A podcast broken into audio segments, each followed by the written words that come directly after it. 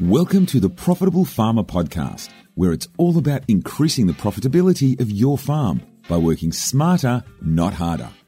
G'day, and welcome once again to Profitable Farmer. Um, in my last podcast, I interviewed Greg Johnson on financial management and financial literacy in farming business. It's great. Greg, Greg's a, an avid business owner and owns many businesses, and he's also a very enthusiastic property investor and property developer. Um, I've asked Greg to join us again on this call when we interview Peter, who um, has a lifetime in the property market um, as an active investor, um, researcher, and now educator um, at university. I'm going to ask Greg to come on board now and introduce Peter. Um, but Peter, thank you for joining us and welcome. Thank you very much, Jeremy. Pleasure to be here. So, what we're wanting to explore today, ladies and gents, is just how the COVID 19 pandemic is impacting the property market in Australia and um, perhaps where the, the, the things are to the pitfalls to look out for, and potentially to the opportunities out there for people looking to um, to be active in property at this time. So, with that in mind, Greg, can I hand to you to introduce Peter? I know that you've been a, a student and an avid um, follower, if you like, of Peter for some time. Um, would you mind just introducing Peter to our listeners? No, thank you, Jeremy, and, and hi to everybody that's listening. And it really gives me great pleasure to um, to welcome Peter uh, Koulizos to um, the podcast today. Um, I did some training with Peter. I guess it must be 18 months ago now, Peter. Um, a property mm-hmm. development course that he used to run with TAFE in South Australia, and um, I don't, unfortunately, I think that course is no longer running um, in, in, in the form that it was. But he also is a, uh, runs um, used to run some property investment courses as well. But um, um, Peter has a, as as you said, a wealth of knowledge in uh, in the property investment space, and um, writes for a, a, number of publications, and I think goes under the name of the Property Professor. Um, and uh, currently, I think is uh, the program director um, at the, the the School of Architecture and um, for the Master of Property, sorry, at the School of Architecture and Building Environment at the University of Adelaide. So, so he's um, really highly qualified to be talking about uh, the current situation with regard to residential property and, and what's sort of going on with the economy and what might might come down the track and and so forth. I'll be listening just as intently as everybody else today because um, we're in the middle of a of a property development that um, we've taken on since doing the, the, training with Peter. So you said before I was an I'm an avid investor in property only since um, basically meeting Peter and going through his training and mm-hmm. um, and I always had an interest in that space, but but it wasn't until I actually uh, did some little spent a little, little, little, bit of time with Peter and got a few more smarts about the way to go about it that I actually sort of um, um, took the leap. So we'll see what happens over time. Thanks, Greg. Um, Peter, perhaps before we get into exploring the property market, how's um, how's thing in things in the academic landscape um, for you in your role at the university? Sure. Just before I go on to that, I'd just like to say, Jeremy and Greg, this is actually perfect timing because if you can't hear me very well, that's because it's raining and there is thunder outside, which would be wonderful for farmers, wouldn't it? Absolutely, absolutely. Send it, keep sending it to the east. so it's the first bit of rain we've had for a while, so we're all very happy here in Adelaide. So academic wise, yeah, as Greg said, I'm the um, program director for the Master of Property at Adelaide Uni. Uh, we have about 50 students and it focuses mainly on property development. So when I first met Greg, I was running property investment and property development courses at TAFE. But since then, I've moved on now to Adelaide Uni. Um, and yeah, COVID 19 is going to affect everyone, not only the residential property market, which we're going to talk about shortly, and probably more so the commercial property market, but um, academia as well, because with the travel ban, it's very hard for international students to uh, to get to Australia, and our university is no different to many other universities around the country, where we do have a, a large proportion of international students at the moment. We are using Zoom like we are using right now, for our classes, and that's going okay. But you know, all of us, me included, can't wait for the time that we're all back in a proper classroom, interacting as we should, rather than just uh, online. So it will be interesting to see what happens with enrolments in second semester because in the northern hemisphere, their academic year finishes very shortly, and then they start again in uh, after their summer break. So they start again in about September, whereas we we would start in July our second semester, and then interesting to see what happens in the year 2021 as a flow-on effect. So it, everyone is going to take a hit with COVID-19. There is no doubt about that.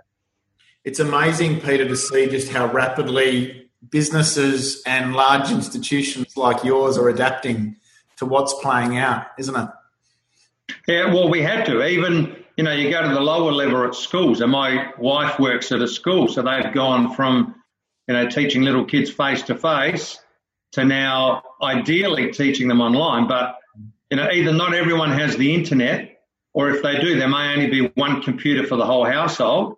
And if mum and or dad is also working from home, and there might be two or three kids, well, it's pretty hard to share. So therefore, they would have hard copy packs sent home, and then they've got to send them back to school. Yep. But look, the promising news is uh, New South Wales has already signalled that they're going to start opening up schools in a few weeks' time.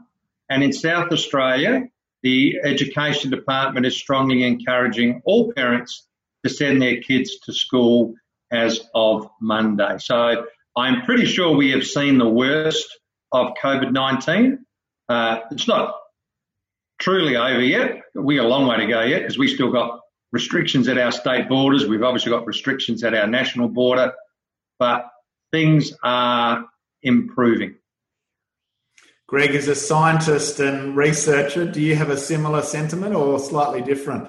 Yeah, a little bit different in that um, I mean, having an understanding of epidemiology and, and disease in populations, um, you know, I, I, can only see two ways out of the current situation, and that is either by increasing herd immunity, and that's either going to be uh, through natural infection or through vaccination inf- in, um, immunity uh, to a point where um, enough of the population's uh, immune so that the the um, uh, everyone else is protected, or um, we uh, are able to get to a point where the virus is actually eradicated from an area. Now, that's certainly possible. I mean, in South Australia, I think we're we're close to that now, and that our number of new infections are extremely low per day. But um, and so it's quite possible that we could reach a point where the virus actually no longer exists within the population in South Australia. But the problem you have then is that it only can only be maintained that way if you stop it being imported from out from um, outside, sorry, from across the border or overseas. So that's not a long term solution. Um, and the only other way out of it is to is a cure for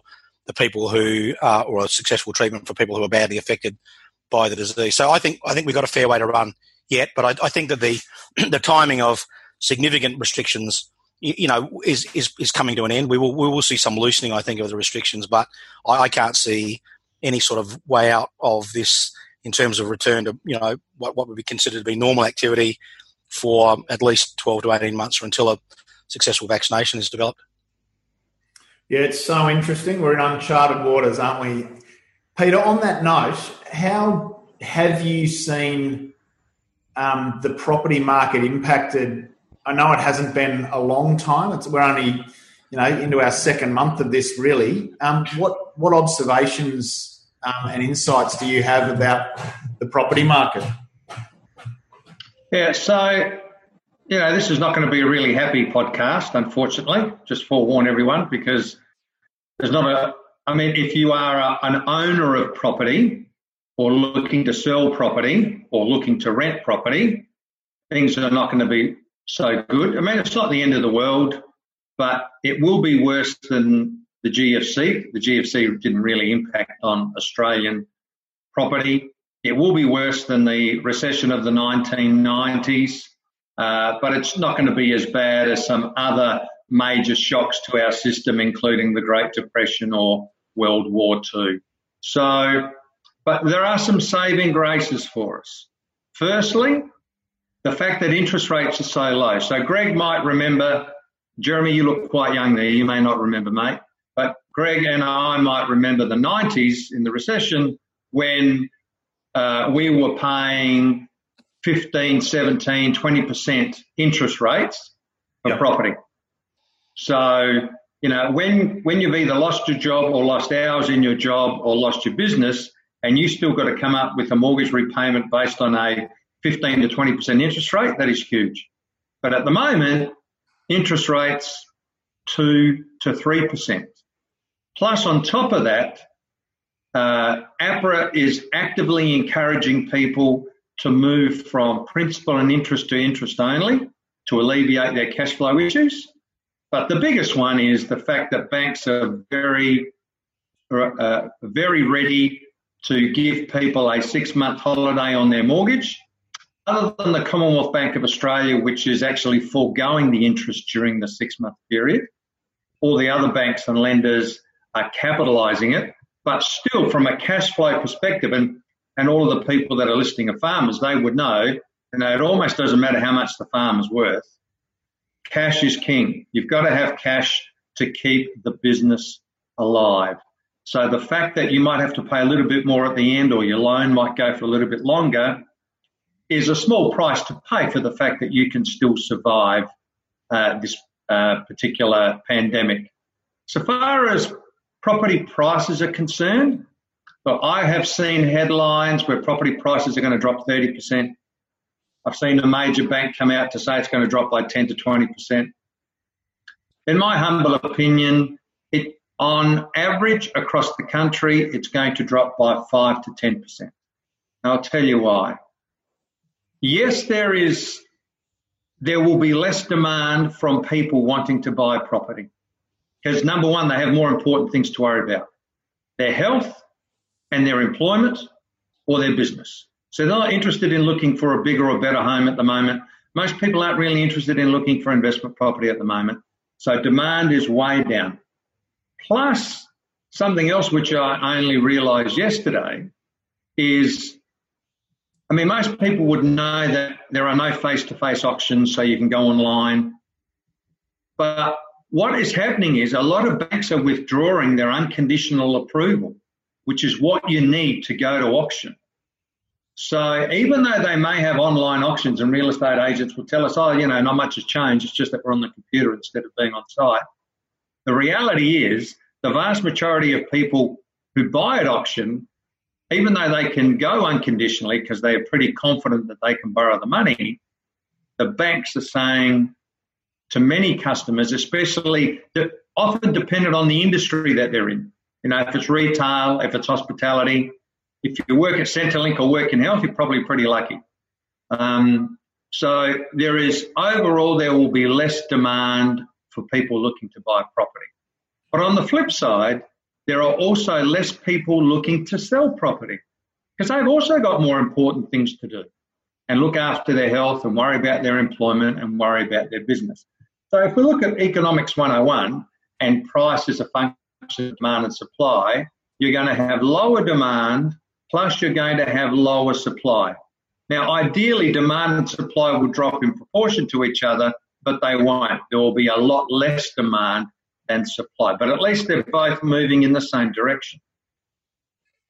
So that's why I don't think we're going to have a 30% hit because both demand and supply are dropping and that's why I don't think we're going to have a 20% hit. But that also assumes that they start lightening the restrictions sooner rather than later, and we get back to normality sooner rather than later. But the section of the residential property market that will take a hit is the rental market. Because unlike the buying and selling market where demand and supply is down, in the rental market there is less demand there are less people looking to go and rent property uh, because they have more important things to worry about. Young kids who may have recently moved out of home and maybe working in retail or hospitality, even if it's a part time job in retail or hospitality, they are more likely to move back to the family home because they have lost their hours or lost their position in that particular industry. You've got uh, people on temporary visas they don't qualify for any of the government subsidies that are being handed out at the moment. So therefore, they're going to have to look at consolidation, their at consolidating their accommodation situation, which could mean either going to shift in with another family or families, or maybe even going back home. So demand will be dropping. However, in contrast to selling property, the number of properties for rent are increasing because what's happened is with holiday homes, but more particular with Airbnb and the travel ban, people are not getting any income. So they want, they need to get some sort of income. So lots of these people that have short-term rental properties are bringing them, bringing them onto the long-term rental market. So what we are seeing here in the rental uh, perspective compared to buying and selling is decreased demand and increased supply. So price is going to drop. But if I can just give you, you know, my personal example, I have a number of investment properties, but I'm not, even if I was interested in selling, and I am interested in selling in the next year or two, but even if I was interested in selling right now, I wouldn't because number one, I know it's not a good time. Number two, there's no problem me paying my mortgage because interest rates are so low. I still got my job, but even if I didn't have my job, I can ask the bank for a six month holiday. Mm. So there's no penalty there. So that'll be a saving grace for me. But rents, like, and, and Greg would know this property because he saw it last year. I've got a, I, I built three properties last year on the uh, Esplanade at Port Noarlunga South, which is a seaside suburb in Adelaide. And my one of my tenants, their business uh, came to a close on the 16th of March. Um, so what's happened there is the, the poor person doesn't have an income, their business is shut because of COVID 19, and they can't afford to pay the rent. So they've actually already left. So now I have vacant property. So I'm in the situation where I've got a really nice property on the esplanade and I'm trying to rent it out as we're moving into winter. So for me, I'm willing to take a hit on the rent that I'm going to get. And I know it won't be the same rent that I was signed them up for last year just to get the cash flow going. Because the longer I hold out, that means the longer I'm without cash flow. So for me, I'm better off having somebody in there, even if they're paying 20% less rent than they were before, to help with the cash flow. And then when their lease is up, and assuming the market is better, then we can increase that rent. But yeah, um, I mean, that's a long way of answering your question. Sorry there, Jeremy. But in my opinion, in, re- in residential property, sales or the, uh, and prices won't drop that much. But for those people that already own investment properties, be prepared to be renting out your property less than what you rented it out for, say, last year. Be prepared for longer vacancy periods. It may take a little bit longer to rent, but there's no need to panic. So, and that's a fantastic summary and assessment. Thank you, Peter. What, what on with that lower supply and lower demand in the residential sales side of things, that, that presents as lower volumes of sales in most major centres. What impact does that lower volumes of sales have on, on local economies? Oh, that'll be huge. All those people that depend on transactions, like real estate salespeople, real estate agents, conveyancers, you know, all of these people, and already I've heard of conveyancers being laid off. Uh, real estate agents have applied for the job seeker payment because they've been stood down from their places of work. Um, and without property transacting, and property is a big industry. Like for memory, residential property in Australia is worth $7 trillion, uh, which is more than the value of commercial property and the Australian stock market and Australian real estate investment trusts combined. And that's where about half of Australians' wealth is held. So it's, it's a very important industry. And if we are not transacting, then the economy is going to be hit hard. Now, it's too early to talk about, you know, what incentives the government's going to give after this is over because they're still worried about what incentives they're going to give whilst this thing is still going on. But I'm pretty sure that there will be some some like first home owner grants or first home owner incentives or incentives for people to get back into the property market to start stimulating the economy. Because once you stimulate the property market, then you also start stimulating the economy. It sort of does speak to your point before about um, just how quickly we now recover um, and the degree to which we can move back to um, getting over the economic impact that's already taken place. Do you, and to your first point, do you see our recovery um, short term or medium to long term? So the drop in activity and prices and rents will be relatively sharp, but we, are not going to lag down the bottom. Like it's not going to be two years for us to recover. I think um, recovery will start in the second half of the year, but that, that's only the recovery starting. That's not to say we're going to get back to where we were. So I expect property prices to be lower by Christmas than they are today. I expect market rents to be lower by Christmas than they are today. But they would have, have they would have improved from their trough which is going to be sometime in the middle of the year. Because we're also coming into winter, which is a slow selling season. So mm. that plus COVID 19 is not going to be good at all for the property market. Plus the restrictions on, like there are no open inspections. And generally, if you're going to spend a few hundred thousand dollars on a property, you want to go and see it. Most people do anyway. Yep. So, and yes, you can have private inspections, but then it takes coordination between you and the real estate agent mm. and just makes it harder. And in, in some states, they have uh, uh, very severe restrictions if there are people already in the house that is for sale or that is for rent. Yep. So, yeah. Mm, I, I, I, do apologise for being the bearer of bad news, but it's, it is not the end of the world. What it does present is a good buying opportunity. Yeah. Yeah, which perhaps we can come to. I, I, don't think you're necessarily being the bearer of bad news, but very much a realist, which I think our listeners will really appreciate. Um, just two questions, and I'm happy for you to explore them in, in either order. Um, the first one is Is it a similar story in the commercial property sector?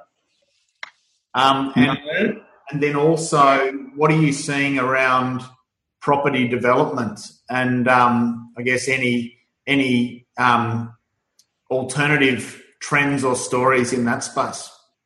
Okay, I'll start with property development. The construction industry is probably going to be the least affected by this because whilst restaurants and cafes are shut down and you can't go and see your physio or your chiropractor, um, the construction industry is still motoring along. So that's going to have the least impact, except maybe for those speculative builders who are building properties in the hope of selling them when they're finished. Mm-hmm. If they're going to be finished in the next couple of months, there will be less demand. So the construction industry is going to be the least hit by COVID 19 and property development will be the least hit by COVID 19. Just to give you an example, Jeremy, how important property development is, in New South Wales, they extended the rules as to when you could work on a property on a construction site to include weekends and public holidays. So they were very keen to have people continue to work on those projects. Mm-hmm. But what is going to take a bigger hit than property development and the residential property market is commercial real estate. Because commercial real estate, the value of commercial real estate is based on the rent. Now, if your tenant has if the business in your property has gone broke or a lot less trade, then by, I'm not sure if it's law, but certainly heavily recommended by the federal government, that the rent also needs to drop. So if you've, let's say if the rent, if the business activity has dropped by 40%, then the rent also needs to drop by 20%. So it needs to drop by 50% in proportion to the business activity. So if somebody comes along to buy the property and now you're getting 20% less rent, in theory, they're going to give you 20% less as a price to purchase the property. Yes, things will improve, but when? Like it's not like, and I and I agree a little bit here with Greg. When cafes and restaurants do open up, it's not like we're going to be sitting really close to each other around a table. So there will be less people in these cafes and restaurants, which means there will be less trade. And the other more structural issue is now that workers and their employers have had a taste of people working from home, I think whether productivity is the same or it's a little bit less, the, the cost in the savings in uh, renting office space can be significantly reduced if you can have a portion of your workforce working from home for a portion of the week. So you might have 20 office workers, but you might, and at the moment you have 20 desks or, or rooms in there. You may you may be okay with 10 or 15 instead because you can say, you know, with flexibility in work practices, one or two days a week you can work from home, and we have what we call hot desks. So nobody really owns this computer or desk, but you can come into the office and do some work from there. So I think structurally, office property is going to change for the very long term. And bricks and mortar retail was having a bad time of it anyway. Like the internet was killing bricks and mortar retail um, because people were just buying the stuff online. So what I think will grow is industrial and storage because rather than going to the shop to look at the clothes to buy, you look at the clothes online and then the delivery driver will go to the warehouse of that shop and deliver it to your door. So I can see more of that happening, but unfortunately, um, less of bricks and mortar uh, retail, bricks and mortar office. That is going to take a bit of a hit. I uh, my goal was always because I all of our properties are residential properties. My goal was when I got to my latter years, and I'm 59 now, and I didn't want to deal with residential tenants. I was going to buy myself a little shopping centre, and you know you might have say 10 tenants in there, and if one of them goes, you still got at least another nine.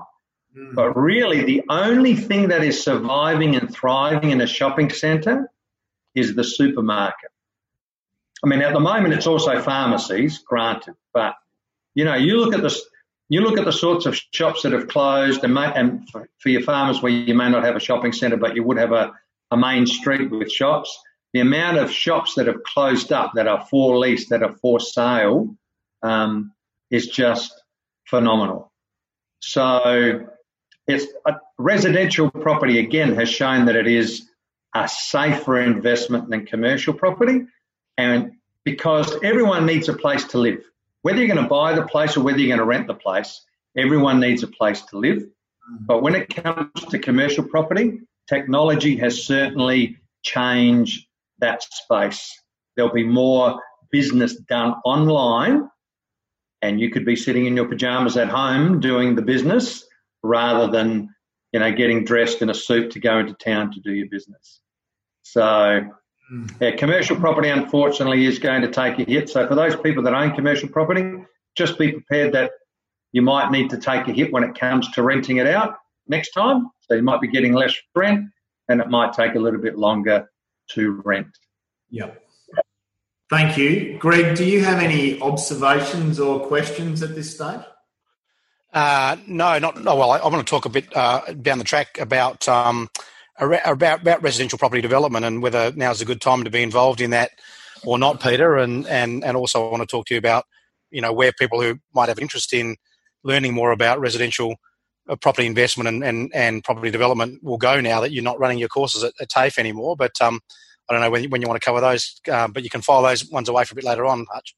Well, if you're happy, Peter, to cover those now. Um, oh, totally, absolutely. So I've got a, I've got a bit of a vested interest here because I think, as I mentioned at the top of the interview, I'm I'm halfway through a property development, and, and we're just um, we've just been negotiating with a builder, and we've got a builder signed up, and so now our next step is to raise the finance for the build, and so we're probably about all things being equal, we're probably about 14 months away, I suppose, from having properties ready to sell. So I'm just I'm just interested from a personal note, um, Peter, about whether you think that's it's the right strategy or whether we, we actually should kick back and hold off for a while. Well, I, I think in 14 months' time, the market will be a lot better than it is today. But if you could hold off even a little bit longer, Greg, uh, so you've got planning approval already, haven't you? Yeah, we have. Yeah, we have. Yep. All right. Well, you know, planning approval lasts for one year. That's correct. Yep. And then you can pay a little bit of money and get it extended for another year. Do you have building approval? Uh, we do. Yeah. Okay. Well, building approval lasts for three years. Yeah.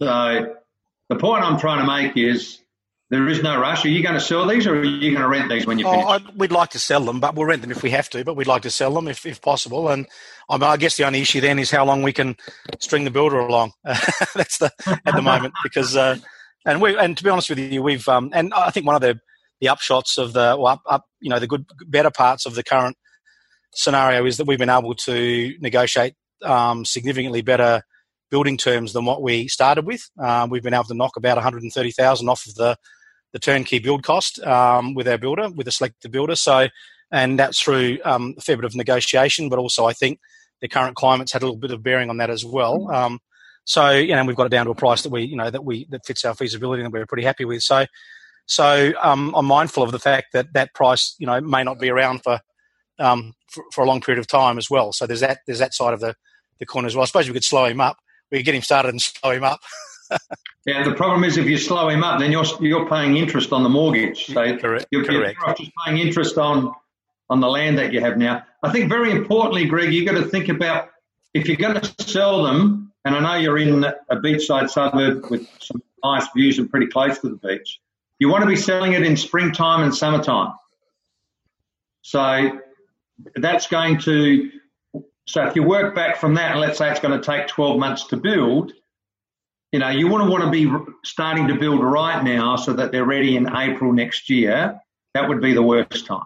Yeah, yeah. My my feeling is that the it's going to take us two or three months to get finance uh, done because that my my current um, uh, finance broker is telling me that whilst all the banks are telling them telling them they're open for business, um, they're, they're very slow. They're very very slow at the moment.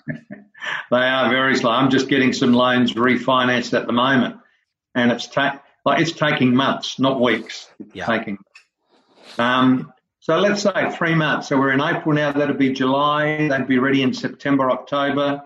Yeah. Look, if, if it was me, Greg, I I would start. I wouldn't have a problem starting in August or September of this year However, though, because you know a lot of you have the medical background, not me. If know, we have a second wave of contaminations, then that's going to slow things up again. But we will know, surely we will know by August if we can have another wave of contaminations, aren't we? Right?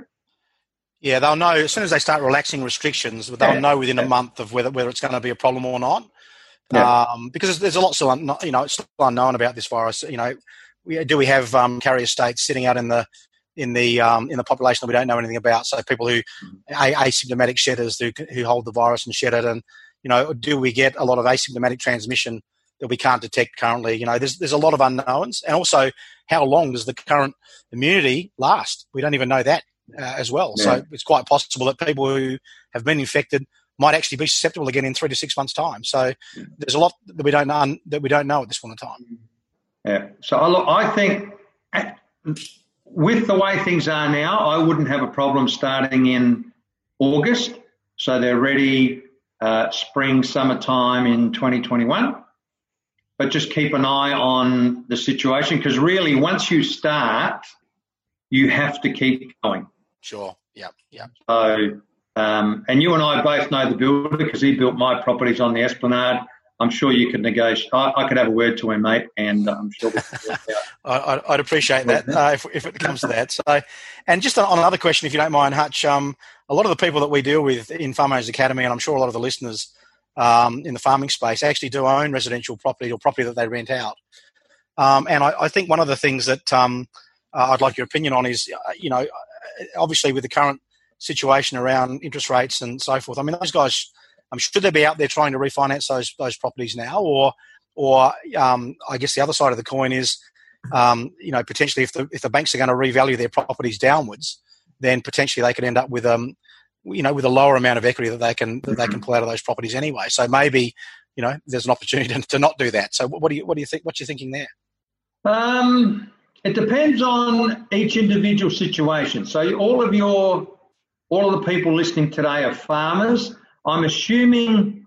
I mean, I don't know much about the price of commodities and stuff, but I'm assuming as compared to say retail and hospitality, farming is going to go reasonably well. Um, especially as the export markets open up again. Yeah, wool's, so, probably the only, wool's probably the only one that's going to take a hit at this right. point in time. But but the meat-based industries and grains, I think, will be should be okay. And interest rates are pretty low if they've got loans on their farms or their businesses. So look, it certainly wouldn't hurt to ask the question because if you can get an interest rate of two or three percent, and um, and lock that in. Oh, no, I shouldn't say lock that in uh, because they might even go lower. I don't know. But if you can get an interest rate of two or three percent, that would be absolutely fantastic. Yeah. So there is no harm in asking the question. Yeah, good point. Thank you. And one of the other questions Greg um, touched on that we might cover now, Peter, is, is for people who do want to learn more about how to invest and build out wealth in residential and commercial property. Um, how can they do that at the moment? You fellas run courses, don't you? We do run courses, but not so much in property development. Or, or maybe you need to find somebody who could help you run a course on property development, Jared. that sounds like an advertisement, Peter. So right. I think we, we, might take you up on that. I think yeah, we're very open to that. Thank you. Okay, or maybe we could talk about that later. But at, Look, for now, if you're interested in property investment, there's lots of good books around. Uh, some of the authors that I like include um, Margaret Lomas, L O M A S. She's written maybe eight books on property. She's also got a internet TV show called Property Investing Matters. Um, uh, property development. There's a fella called Ron Forlee, surname F O R L E. He's written three books on property development. But I'm actually writing my third book as we speak on property development, and I'm writing it with Margaret Lomas. So Margaret's doing a development down at Christies Beach. So we're using that as a case study. Um, so she's writing it like a diary. I'm coming in over the top as the so-called property development expert and and giving tips for people on what to do and what not to do. Um, also, I've mentioned the development I did on the Esplanade at Port Noarlunga South. If you Google my name and uh, 196 Esplanade, you will find a series of videos on that development. So we talk to the builder, the architect, the building designer, the accountant, the real estate manager, the property manager, all those people involved in the project so you can get a better idea of what property development's about. And I've also written a series of 10 articles called Property Development 101. Again, if you Google my name, Property Development 101, you'll find it. I think the website is called The Property Investor Magazine. So, look, there are a few things people can do from, you know, reading articles on the net, uh, reading books. But one of the keys is your network. You need to mix with people uh, that are successful investors, or you need to mix with people that have already developed, um, because they can give you the real life experience. Like some of the resources that I mentioned, even say Ron Forlee's book, like uh, two out of his three books are fantastic. But Ron is based in Western Australia. So, you know, what you can do in South Australia or what you can do in Victoria would be a little bit different to what you can do in Western Australia because so far as town planning is concerned, it is state based. But in South Australia, we have a wonderful opportunity coming up because our planning system is changing, so it's governed more by the state government. and there will be areas where the zoning changes. Some areas will become less developer friendly, some will stay the same, but importantly, some areas will become more developer friendly. In other words, you can build more on there, say next year, than one you can today because of the change in zone. Thank you. That's really useful. I think um, encourage people who are, are looking at, at learning um, some of the skills and theories we're touching on today to tap into those resources. Thank you, Peter. So perhaps one other conversation, if I could, for people who are wanting to be proactive at this time. Um, where, are there opportunities in market, and and if so, where might people be starting to look, and and how active should they be?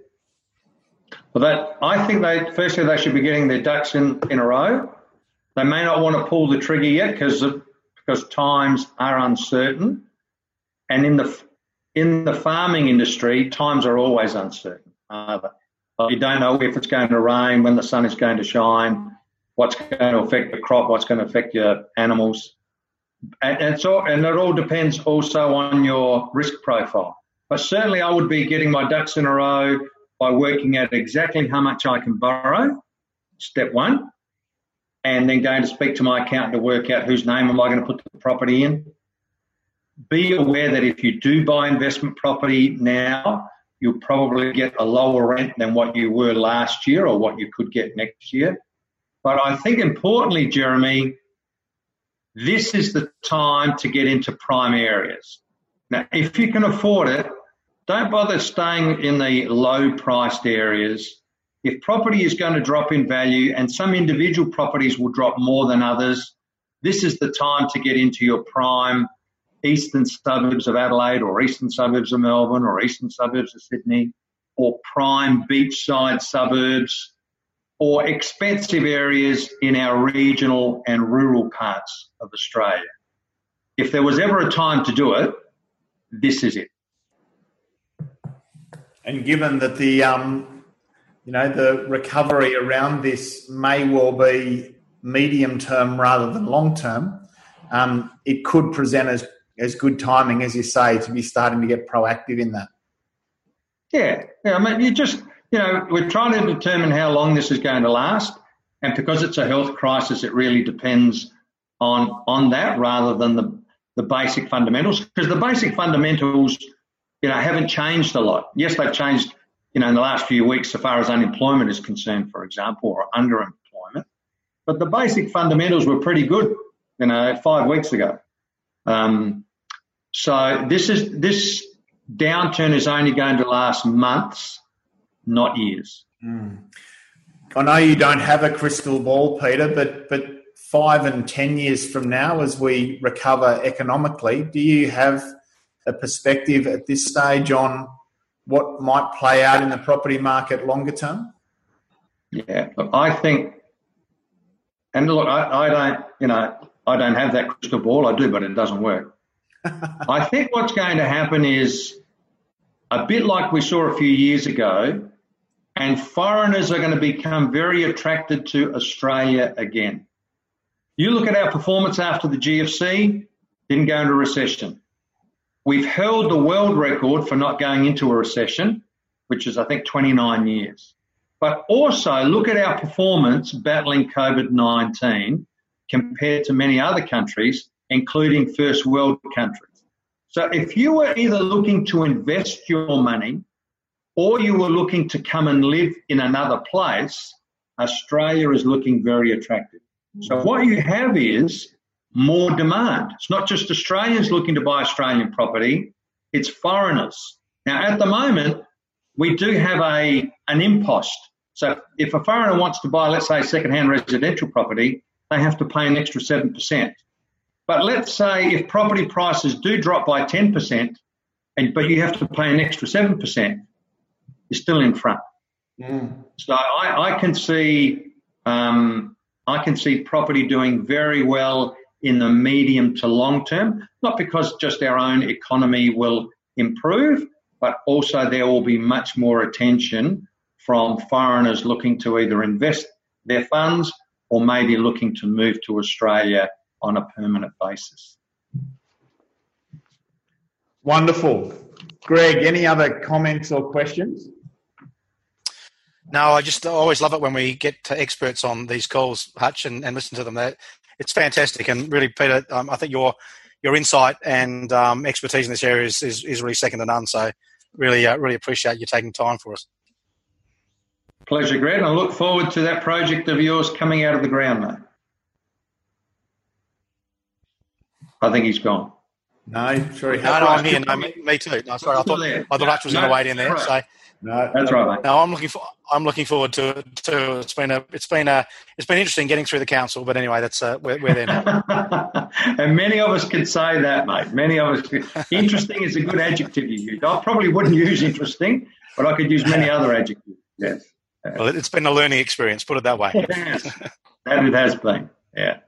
So, Peter, um, yeah, on behalf of all of us at Farm Owners and, and our listeners, really appreciate the time and insights that you've shared this afternoon. And um, to our listeners, there's a whole lot of learnings in there about um, how to navigate the next few months, but also um, where to be cautious, um, how to adapt, and um, and how to potentially prepare to be on the front foot to uncover opportunities in the medium term. So, Peter, again, sincere thanks. We look forward to continuing to have a working relationship with you around um, helping people skill up in this area. Thanks all. Thanks very much for your time. Pleasure. Thank you, Jeremy and Greg. Good to chat to you again, mate. Thanks. Thanks heaps, Peter. Take care, everyone. Thank you, and bye for now.